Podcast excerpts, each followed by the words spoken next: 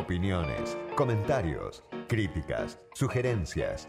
Escribinos por Twitter a arroba fuera del tiempo guion bajo.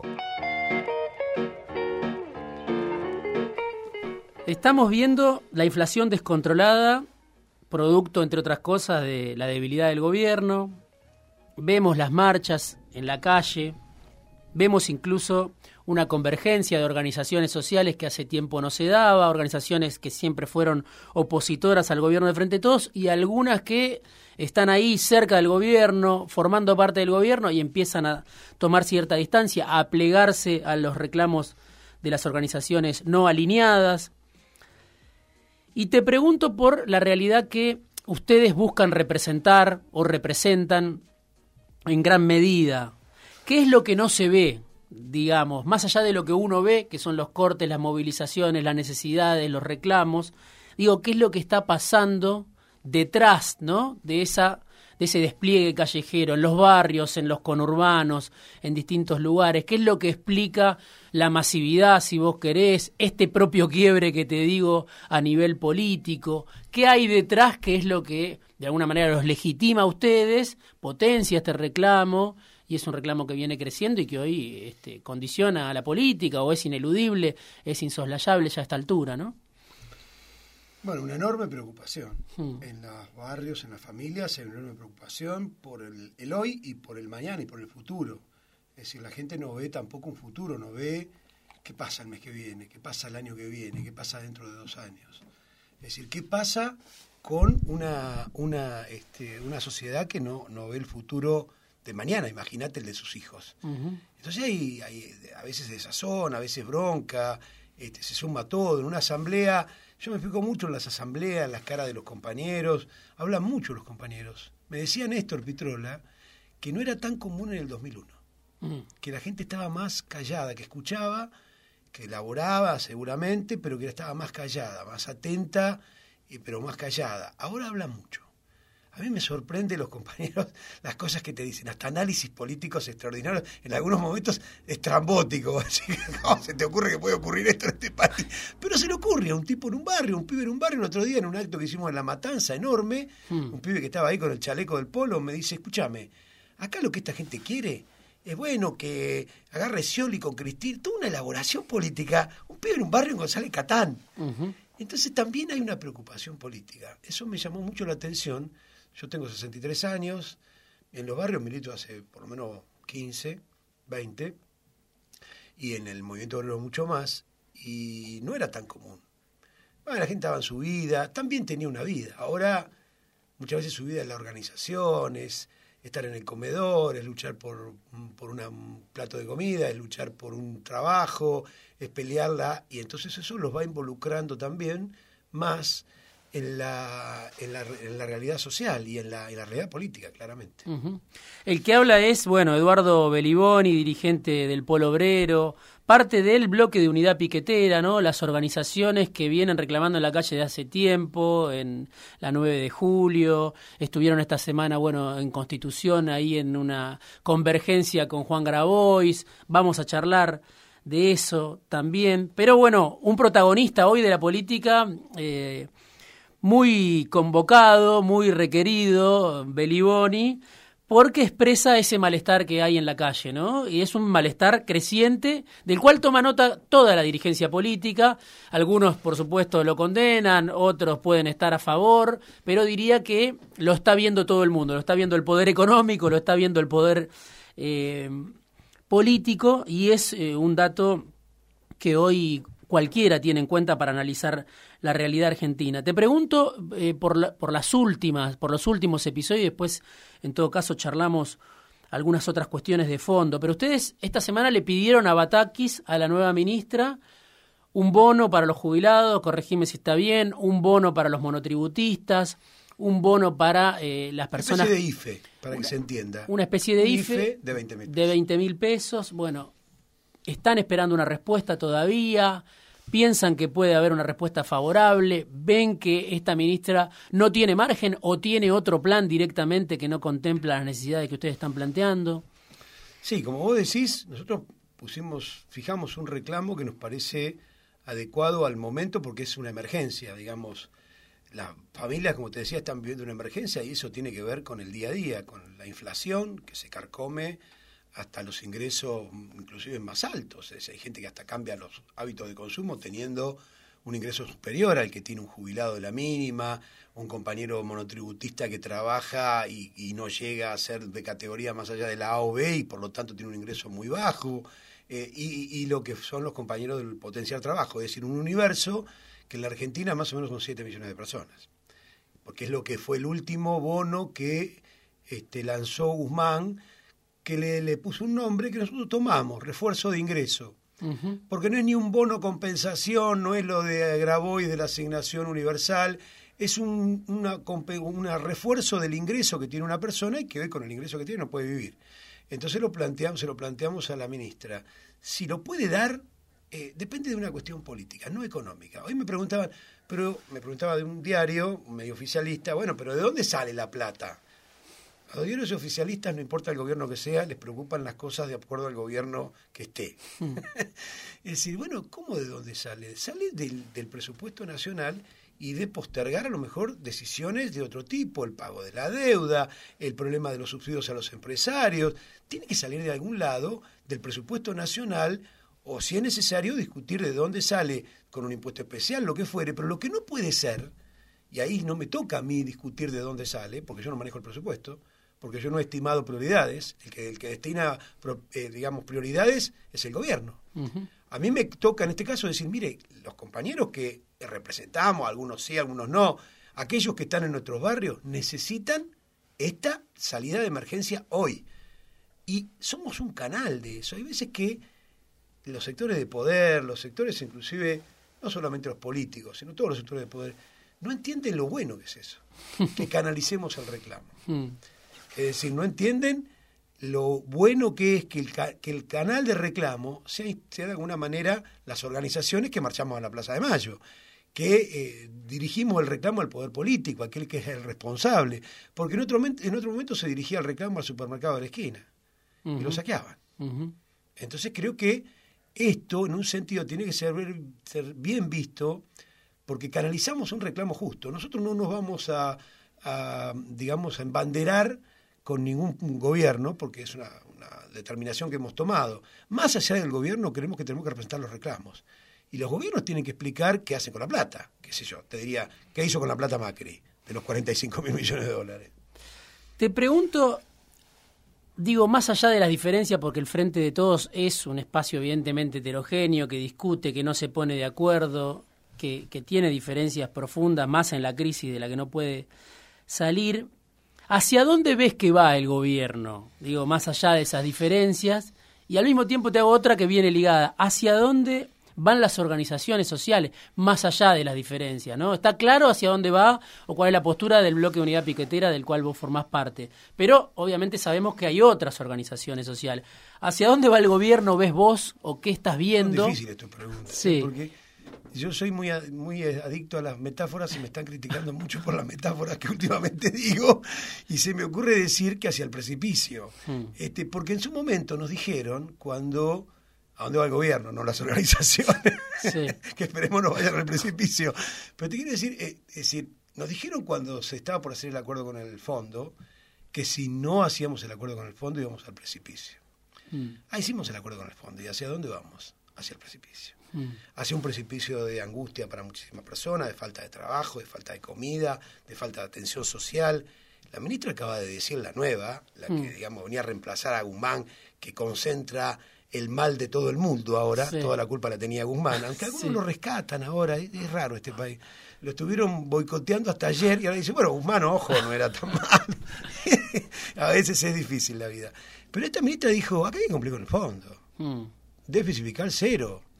Se acabó la historia. ¿Y eso qué quiere decir? Que si se jubila una maestra, por ejemplo, o una enfermera, que es peor, no, no nadie la va a reemplazar.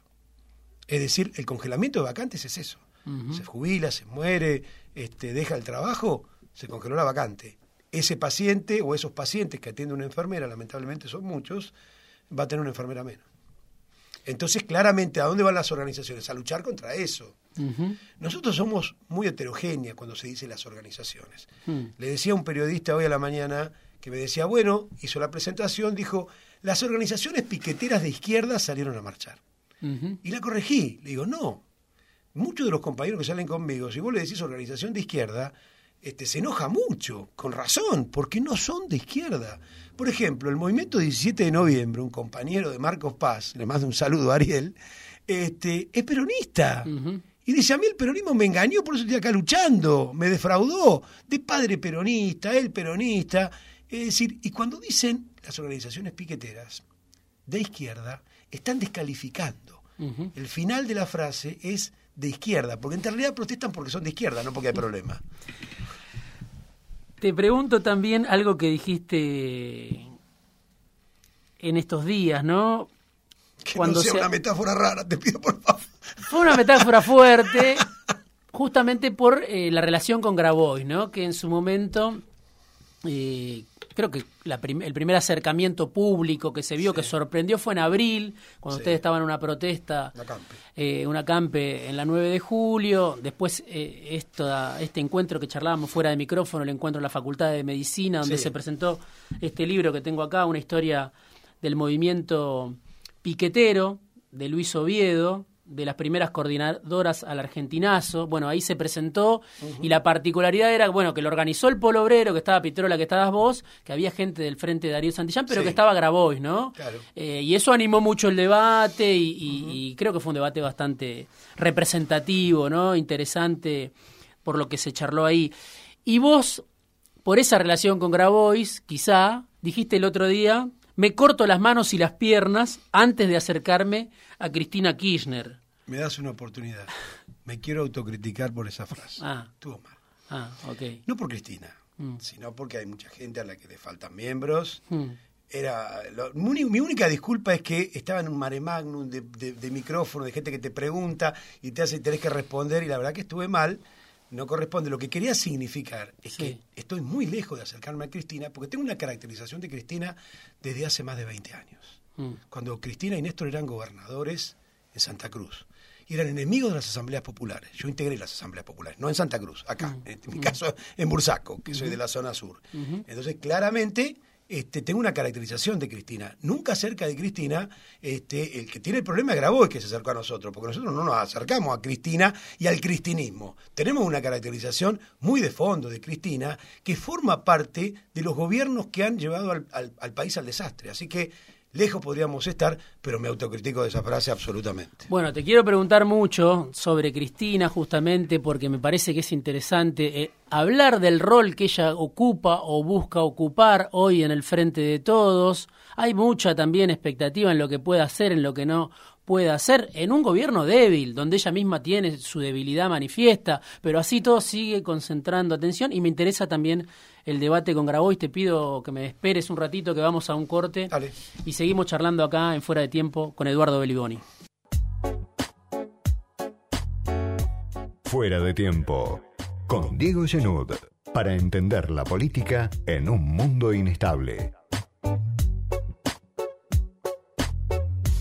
Vuelvo a la vicepresidenta, estoy charlando con Eduardo Beliboni, protagonista de esta semana, protagonista de estos meses muy intensos, con mucha protesta y mucho reclamo y mucha necesidad también, con una inflación descontrolada y las organizaciones sociales, yo digo, no alineadas, que salen a la calle, que bueno, que vienen este, llevando adelante Los que marchan por la 9 de, julio con banderas políticas, dijo Cristina, para meternos en el tema de lleno. Sí, yo creo que todos marchan con banderas, pero por supuesto, pero se ve que a la, presidenta le preocupaba que marcháramos por la 9 de julio con banderas políticas. Ah.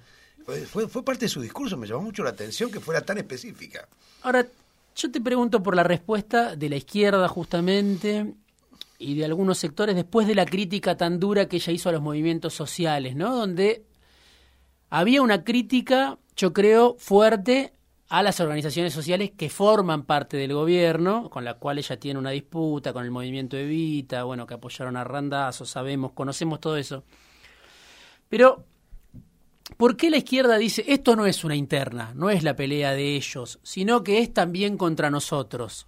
¿Por qué es esa la caracterización cuando habla Cristina, ¿no? Cuando dice yo no quiero que dependan de un puntero, ¿no? No, mira, ya no es una interpretación nuestra, hmm. porque la primera intervención de Cristina, creo que fue en la CTA de Yasky, Sí. fue ambigua. Mm. Entonces dijo, eh, si los viera Evita, y parecía que hacía referencia. Ahora después, en la segunda intervención, que si no me equivoco fue en La Plata, Sí. En Ensenada, muy- creo. fue muy clara. Sí. Porque dijo esto de las banderas y los que marchan por la 9 de julio. La Evita hace mil años que no marcha por la 9 de julio. Se ve que no se refería al movimiento Evita. Claro. Y dijo, y los que son partidos políticos. Claro. Más claro imposible. Es decir, si en un momento quedaban dudas, Hmm. en el discurso siguiente dijo, no, no, yo me refiero, casi dijo al polo obrero. Sí, a los opositores. claramente era, tenía que ver con eso. Porque además el objetivo no es. Cristina volvió a sus orígenes.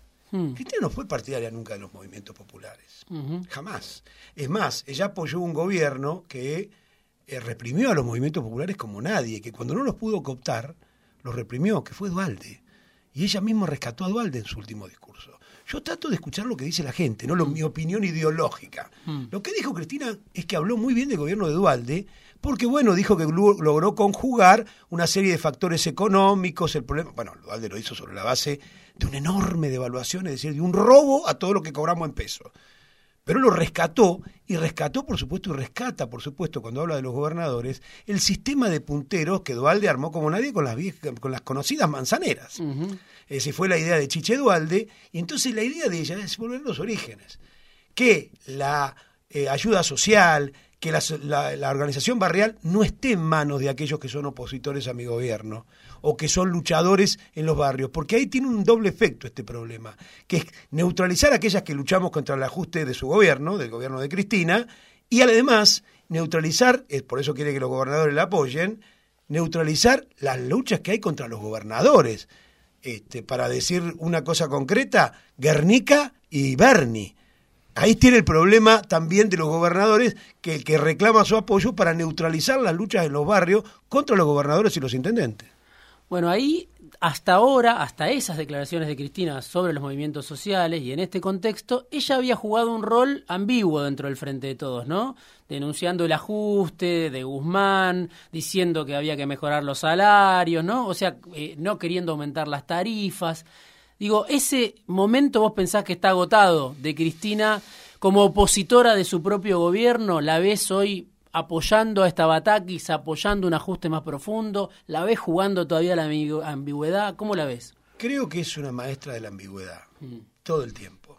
Se muestra como opositora estando dentro del gobierno. Bueno, no puede ser. Las dos cosas son imposibles. Si ella está tan en contra del gobierno, tiene que irse del gobierno, sacar a sus funcionarios.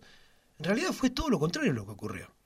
Ella amagó con retirar a todos sus funcionarios luego de la derrota electoral estrepitosa, donde perdieron 6 millones de votos. Otra de las razones para las cuales quiere controlar el territorio.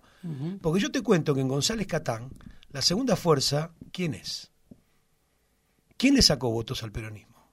Bueno, en varios lugares del conurbano la izquierda, el Frente Izquierda le sacó... González Catán, la segunda fuerza en varias escuelas es el Frente de Izquierda. Su preocupación es que el Frente de Izquierda y lo que representa a la izquierda luchando en las calles le quite todavía más apoyo popular, porque hay mucha bronca en los barrios contra el gobierno. Y ella quiere de alguna manera diferenciarse. No, yo no soy el gobierno. Entonces, ¿qué, qué ocurrió cuando, cuando se produjo esa derrota electoral del gobierno? Salió Cristina, hizo una carta, vamos a renunciar todo. ¿Quién renunció? Mm. Los otros. Sí. Lo sacó a Cafiero, ella se quedó, respaldó a Guzmán como nadie y ahora volvió otra vez a la carga contra Guzmán y ahora sí le han quedado las huellas digitales puestas con Bataki. No me cuenten ahora que Bataki tampoco le gusta a Cristina. No, no, la pusieron hace 15 días menos. Este, es, de, es de Cristina, es de Cristina, es de Massa y es de Alberto. Yo dije ayer en la Plaza de Mayo que llamábamos a la unidad, a los movimientos soci- sociales oficialistas, pero hay que romper con el gobierno. ¿Y qué dice Graboy frente a eso? Que es el que aparece más cercano, otro maestro de la ambigüedad, me parece. Me dijo que no critique tanto a Cristina. Le dije, no contés conmigo. Mm. Porque Cristina forma parte del gobierno ajustador que sostiene el pacto con el FMI. Mm. Porque el pacto con el FMI no lo sostiene solo Alberto, lo sostiene Alberto, lo sostiene Cristina. Porque además, antes del pacto con el FMI, Cristina se jactaba de ser pagadora serial de la deuda. Sí. Entonces, ¿por qué? ah, bueno, porque no me gustó cómo lo hiciste. No, en realidad se estaba diferenciando para tratar de despegarse de lo que iba a ser un desastre y ella seguramente como uno de los mejores cuadros que tiene la burguesía, ah, habrá visto eso. Acá se ve un ajustazo. y no hay más remedio que llevarlo adelante. Me quiero diferenciar porque no quiero perder la expectativa popular que hay en mí. Pero claramente Cristina nunca apostó a los movimientos populares, nunca apostó al desarrollo. Por ejemplo, los dirigentes kirchneristas que responden a Cristina, ¿enfrentan en los gremios el ajuste? No. La CGT que tiene peso, Cristina, la CGT. ¿Qué está haciendo la CGT contra el ajuste? Ahora dice que va a hacer una marcha en agosto. Bueno, cuando vos lo ponés tan lejos, además, la marcha, vamos a ver si se hace. Porque tan lejos tenés tiempo de levantarla. Hubo una serie de allanamientos, ¿no? En las últimas semanas, en Jujuy, contra organizaciones sociales, en algunos lugares del conurbano, en Capital Federal. Digo, ¿qué sector político es el que está detrás de, de esos allanamientos? Porque uno puede decir, bueno, fue tal juez, fue tal jueza, está bien, una jueza que se llama Vence, otra jueza que se llama Capuchetti, no sé. Digo, hay jueces, son desconocidos para gran parte de la población. ¿Hay un sector político, pensás vos, que está activando esas causas contra las organizaciones sociales en distintos lugares del país, además? Son todos los sectores políticos que eligen a los jueces. Porque los mm. jueces, además, responden a los intereses políticos, sobre todo los federales, mm. que son los que están investigando esto. Es decir, ningún juez federal actúa en forma independiente. Mm. Discúlpenme, los jueces me van a juzgar a mí seguramente. les pido mil disculpas, señores, pero ustedes no son independientes de nada responden al poder político y a los distintos sectores del poder político. Las causas de las que vos hablas hmm. son del 2019. Sí, eh, del gobierno de Macri. 2019 del gobierno de Macri. Sí. Pero acá hay un cuadro que le ha permitido a estos jueces que tener esas causas dormidas, reactivarlas. Hubo 50 allanamientos. ¿Qué pasó la semana pasada que no había allanamientos? ¿Qué ocurrió en el medio? El ataque de Cristina. Porque claramente el macrismo, mi ley, bueno, persiguen a las organizaciones populares casi como una profesión de fe. En mi ley inclusive dijo, le dijo a Marra, arma una brigada antipiquetera, en una especie de liga patriótica contra los obreros. Ese algo terrible. Lo mismo Bullrich, que toda la vida planteó el problema de atacar al movimiento piquetero. Ahora, ¿quién dio finalmente la voz de largada? Cristina Kirchner. Y eso se lo vamos a decir a Grabois, a Levita, a todo el mundo, la que activó esto, porque los jueces se activan cuando hay señales políticas. Y allanar 50 comedores populares es una señal política. Dejémonos de embromar. Yo no puedo decir que todo el mundo que allanaron sea honesto, no los conozco, no lo sé, pero no es una investigación independiente en un marco neutro. Es una investigación política a partir de que desde ley a Cristina consideran que prácticamente el mal de todos los mundos, una especie de este, diablo que hay en el mundo, en la Argentina, eh, arrasando a los pobres, somos las organizaciones sociales, las mismas que sostuvieron la lucha contra la pandemia mientras había muchos que estaban guardados en la casa. Porque también hay muertos por eso en el, en el movimiento piquetero, en aquellos que estuvimos en los comedores defendiendo la comida para los compañeros que no tenían para comer. Hoy se está discutiendo, bueno, vos decías un refuerzo, están pidiendo un bono de emergencia. Pero claro, tenemos un salario mínimo vital y móvil que está muy retrasado, está en 45 mil pesos si no me equivoco, y eh, bueno, el salario social complementario es la mitad de, ese 40, de esos 45 mil pesos, ahora en agosto sube 2 mil pesos más. Y alguien cercano al gobierno me decía algo que vos ya lo habrás escuchado, las organizaciones sociales pelean por número pero no por precio, me decía. ¿no? O sea, pelean para sumar gente, para ser beneficiario, para incorporar a gente que está en los bordes muchas veces, pero no pelean por un monto mayor, ¿no? Y eso es, te puede, puede crecer una organización, pero es toda gente que se mantiene en los niveles de, supervivencia, ¿no? ve que no nos escucha, porque todo el tiempo estamos planteando el problema del monto. Es más, fuimos a la CGT con el planteo de que tienen que salir a luchar por el salario mínimo que en la Argentina está por debajo de la canasta de indigencia. Es una vergüenza. Yo le dije a Plaini, que fue el que nos recibió en la CGT, le digo, mire, con todo respeto, parte de los afiliados de ustedes vienen a comer a los comedores populares porque no les alcanza el sueldo. Mm. Es un escándalo para ustedes que ocurra eso. Hay que luchar por el salario en la Argentina. El otro día me solidaricé con trabajadores de un canal que casi me matan. no me invitan más. No vamos a decir cuál es porque así capaz que me invitan. Pero quiero decir, este, dije, me solidarizo con los compañeros que están luchando por el salario porque hay que luchar por el salario en la Argentina. Y es lo que hay que hacer, porque el salario es un ordenador también. claro, pero ahí ustedes dependen de los de los representantes de los trabajadores formales, o sea, de la CGT. Nosotros, mira, los únicos que se movilizaron al Ministerio de Trabajo cuando hubo, cuando se reunió el Consejo del Salario Mínimo en marzo, fuimos nosotros. El funcionario que te dice eso es un mentiroso, porque mm. no sé quién es, Pero los que no se movilizaron fueron la CGT y la CTA. Claro, claro, por eso digo, ellos no movilizan para mejorar el salario mínimo vital y móvil. como si no dependieran sus, sus, compañeros de eso. Muchos asalariados en la Argentina hoy cobran menos el salario mínimo. Muchos convenios no tienen ese salario como la primera categoría. Hay que salir a luchar por el salario mínimo porque eso levanta la pirámide. Tira para arriba los salarios. Es decir, si el mínimo de una categoría en una empresa no es de 45, sino de 80, porque eso es lo que se necesita mínimamente, en realidad 100, lo que se necesita para vivir, este, tira para arriba todas las categorías. Bueno, no quieren luchar por el salario mínimo porque coinciden finalmente con que, hay que este ajuste lo tienen que pagar los trabajadores. Es difícil entonces esa confluencia que algunos piensan entre organizaciones sociales y organizaciones sindicales por esta, ¿no? Por este tipo de conducción que tiene la CGT. Claro, por los dirigentes de la CGT que miran primero el interés político que tienen. Las conversaciones que tuvimos con Plaini iba por ese lado. Le dijimos, mire, no sé qué pasa con el gobierno. Ustedes tienen que defender el salario. Están preocupados por la, la, cuestión del gobierno, de que si venía a la derecha, si perdía el gobierno. Yo no sé quién viene, quién pierde y quién gana. Hoy también lo discutimos con algunas organizaciones. Este, no, dice, porque hay que tener cuidado que no vuelva a la derecha. Pero este es un gobierno que aplica políticas de derecha. Entonces vos me decís que no protestemos porque viene el gobierno de la derecha.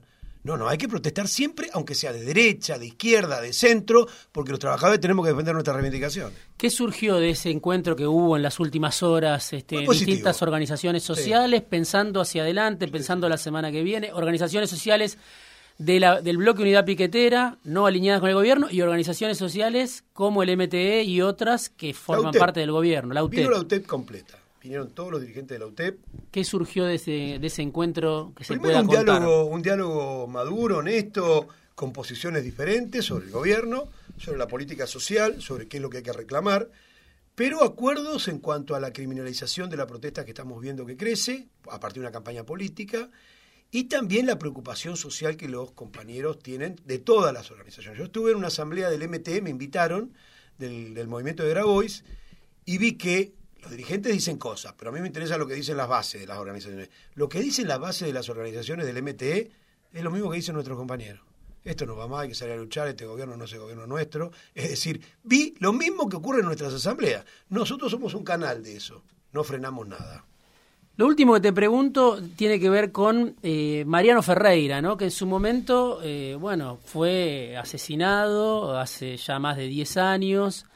Eh, en una pelea que tenía que ver contra la tercerización eh, en, el ramal Roca, si no me equivoco. Vos fuiste parte de esa, de esa lucha.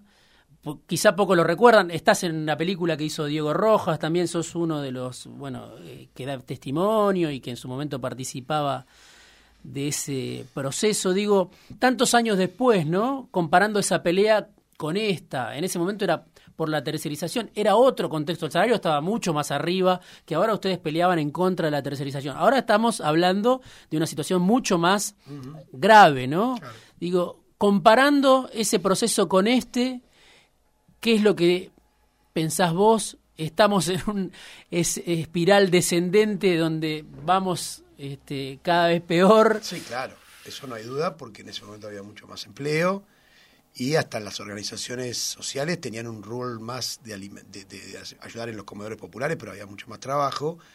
Pero vos sabés que lo que cuando me estabas contando, no sabía cuál era tu pregunta exactamente, mm. por la introducción que hacías, pero estaba pensando que ambos fueron gobiernos peronistas, este y mm. aquel. Mm. Y hay un punto en el que une un concepto que tenemos nosotros, que es el agotamiento del peronismo, como un factor de organización y de lucha por las reivindicaciones populares. Ahí enfrentamos una patota que respondía, y esa fue la patota que mató a Mariano, que respondía a este, un dirigente sindical peronista. Y el gobierno que estaba en ese momento era peronista y el secretario de Seguridad, creo que era, era también el inefable Aníbal Fernández, que dijo que la policía había actuado muy bien. Es decir, que de un lado estaban los peronistas que atacaban a los que luchaban contra la tercerización y del otro lado trabajadores que querían una reivindicación. Claramente eso muestra un agotamiento de un partido que pretende la representación popular, porque los tercerizados luchaban porque cobraban la mitad o menos de lo que cobraba un efectivo. Entonces estaban desesperados, hacían el mismo trabajo y violaban un principio elemental, que es igual tarea, igual remuneración, que es lo que es la precarización y la tercerización laboral. Se nos acabó el programa. Qué lástima.